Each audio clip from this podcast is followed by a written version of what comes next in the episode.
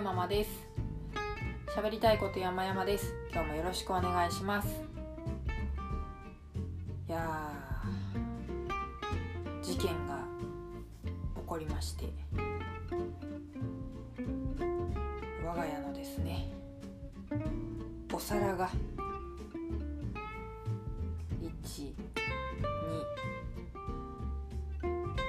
122枚か。たった2枚ですけれどてしまいまして。いやそうなんですよ。最近主人が洗い物をやってくれて助かるんですが洗ってる最中にガシャーンと音がして何かと思って見てみたら 皿がこっぱみじんに割れててですね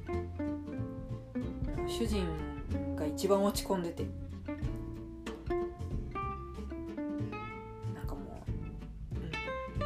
互い言葉が出ないみたいな。なんで言葉が出なかったかって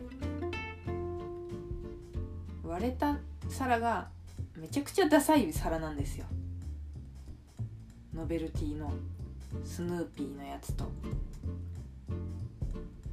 ああともう一つのはそこそこ可愛かったんですよ。赤い縁がついたお茶碗だったんですけどそれは私が昔中目黒の雑貨屋で買ったやつですね。安かったですけど。そう。でもそれらだったがゆえになんかこう言葉が出なくなっちゃったんですよ。しばらくシーンってなってであの私が口を開いて出てきた言葉が「思い出が」って言っちゃったんですよね。あの何にも意識せず出てきた言葉がそれでした。言われたのは私が一人暮らしをそう中目黒辺りに8年間住んでた時に結構序盤だったと思いますけれども購入したお茶碗それと主人が一人暮らしの時に持っていたま、コーンフレークとか食べる時にちょうど良さそうなスヌーピーのノベルティのお皿1枚ずつ。いやそう寂しかったですね。特にスヌーピーちゃんのお皿は私があのまだ主人と一緒に住む前から主人の家にあったものですからまあ泊まった時によく使ったりしていたんでね。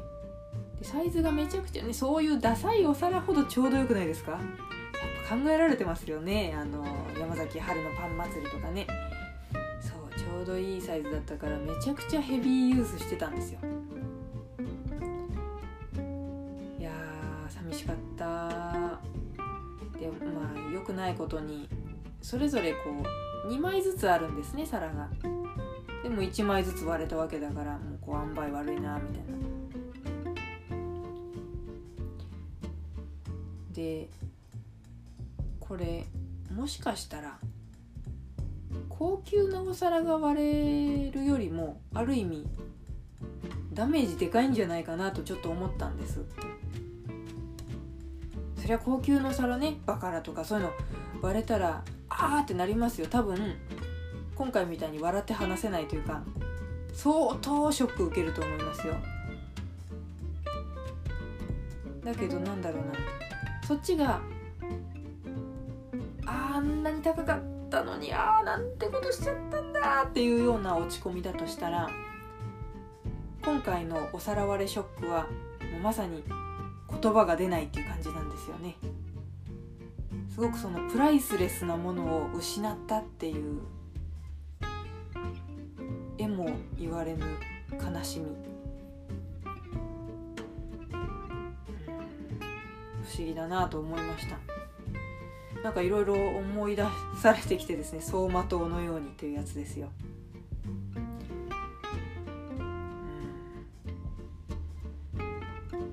でもそういうお皿を大事に五種を大事に使っているからなかなか新しいお皿を使う機会がなかったんでね。私本当に結婚式とか行ってあのもらうの嫌なのが本当にあのくださった皆さんに申し訳ないんですけどお皿もらうと困ったんですよ。置き場所ないし使ってんのあるから、で結局全部あの倉庫に入れちゃってて、まあ、もし引っ越すこととかあったら出そうと思って置いてんですけども。でもねくれてもほら1枚とか2枚とかだからもし引っ越して揃えるんだったら4枚ぐらい欲しいじゃないですか。なんかいろんな種類のがちょこちょこちょこちょこあるのややだなと思って。暴言を吐きまくりだな。すいません。いや嬉しいんですよ。みんなすごい素敵なお皿くれるし。嬉しいんだけどもできればこう統一感を出したいのであの今後披露宴呼んでくださる方はあの皿以外で何か考えてもらえると。カトラリーの方がまだあれ？カトラリーという英語は何を指してる？皿も含めるのかな、まあ、要はそのフォークとかナイフとか箸とかそういうことです。そういう系だったらばね別にバラバラでもいいからあのいいんですけど。ちょっと話が脱線してしまったな。そうでもあのこういうことでもないときっとお別れできなかったお皿たちなので、まあ、これをいいことに新しい昔ケーズ電機さんがくれた 有田焼のお皿を。有田焼えそんなのくれてんのかな？なんかこうでもちょっとずっしりしたいい感じの皿を、あの全く手をつけてなかったんでそれを下ろしてきてまあこれを使う機会になったからよかったじゃんとか言って主人を励ましつつ2人で背中を丸めながらあの散らばったガラスをねあの片付けたわけなんですけれども。うんなんかね断捨離って難しいなと思いますよこういうことを。経て思うのは。私は割と捨てちゃう方ですけれども弟が結構捨てられない人間でなんかね捨てようとするといちいちこうそれには思い出があるとかって言ってくるんですよね。うん、なんかその気持ちが少し分かったというかないっていう気持ちもあるんである程度は捨てていきたいんですけれど。なんか男性の方がその思い出の呪いにかかってる人多い気がするんですけど気のせいですかね。私の身の回りがそういう人ばっかりだからかな。でも女性でもぬいぐるみとか捨てられないか。私もやっぱぬいぐるみはちょっと心が痛みますね捨てるの。だからあのそういう時は寄贈をしてしまいます。そのぬいぐるみが実際にリユースされているかどうかは知りませんけれど少なくともなんだろうな。あの私の手はあの汚れないという感じ？あるんですよ。なんだっけな。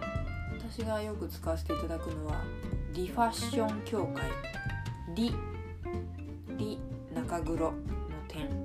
ファッション協会ですね。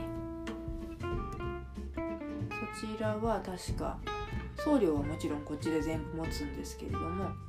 無料で引き取ってくれてで、まあ、使えるもんがあったら適材適所にリユースに回してくれるという場所でございます。もちろんねあの下着とか使った下着とかそういうのはダメですよ。ボロボロの靴とかねちゃんとあの使えるレベルのものに限りますけれども結構いろんなあの服だけとかあの食器だけとかそういうことでなくごったにで引き取ってくださるという点で大変あのありがたい存在なんですけれどもそういうところに断捨離の時はバサッと送らせてもらったりしますね。さすがにそれを送る時にあここまでボロボロだともう捨てるっきゃないねとか思えたりしますしね、まあ、せっかくこういうお休みの時期なんでね。まあ、今その仕分けの方たちもきっと活動自粛中なのではないかと思うので送るのは今ではないかもしれませんが、まあ、いつでも送れるように今のうちに整理整頓をし始めるなんてのはどうでしょうかね。実はそういうあの引き取りサービスというのかな。リユースサービスいろんなところにあるのでどこにお願いしようか探すとかもいいでしょうしね。なんかね全然やっぱ売ろうという気はなくてお金をもらうとなるとすごく面倒くさくなると思うんですよね。メルカリ一つとっても。綺麗にクリーニングしてあのその上でちろんそのリユースに回す時もクリーニングとか洗濯とかしますよ。だけどその後にこうピシッとアイロンかけてあの何？こう透明の袋に入れてみたいなちょっとこうあくまでも売り物としてですから多少は気使うじゃないですか。それが結構煩わしいなと。あとすぐこう服だったらばサイズはいくらだとかって聞かれるしね。